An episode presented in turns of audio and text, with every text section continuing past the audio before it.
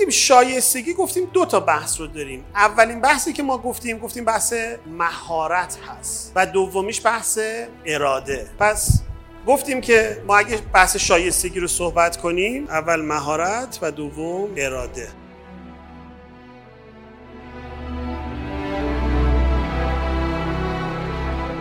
اراده اول نیست. الان به من اگه وزن 300 کیلویی بدن هرچی هم اراده داشته باشم نمی‌تونم ببرم بالا. اگه من هرچی هم اراده داشته باشم شنا بلد نباشم بزنم توی ساخت غرق میشم. پس اراده دومه. همیشه اول خواستن نیست همیشه توانستنه. همیشه تواناییه.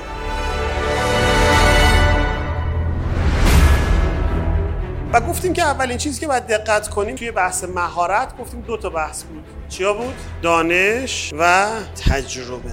این خیلی اهمیت داره. شما وقتی دانشتون بالا باشه وقتی تجربتون بالا باشه بعضی وقتا می‌تونه با اراده پایین کار انجام بده.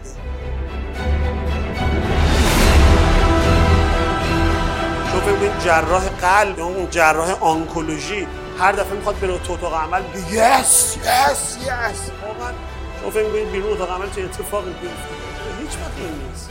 تجربهشو داره دانششو داره تخصصشو داره و قطعا شایسته اون بحث هست. من می‌دونم چطوری جوابشو پیدا کنم و بی تردید حتما جوابشو پیدا می‌کنم.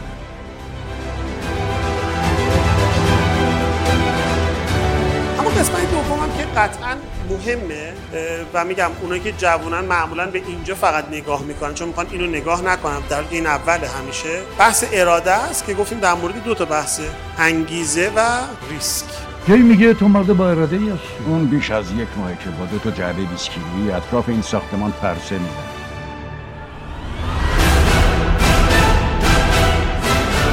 خودتون رو ببینید موفقیت هاتون رو ببینید شکست هاتون رو ببینید همیشه تو این چهار بازیه. اگه جای شکست خوردیم خیلی ساده است. یا تخصصش رو نداشتیم یا تجربهش رو نداشتیم یا انگیزش رو نداشتیم یا ریسکمون درست نبوده.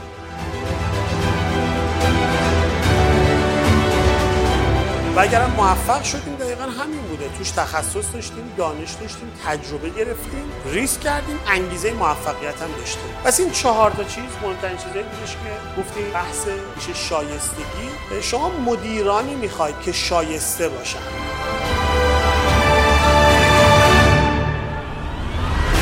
خیلی اهمیت و اگر آدم هایی که تو سازمانتونن شایسته نباشن سازمانتون شایستگیش رو از دست میده. اینو همیشه حواستون باشه. سازمان شما شما نیستید. سازمان شما مجموعه ای از آدم ها سیستم ها و چشم اندازه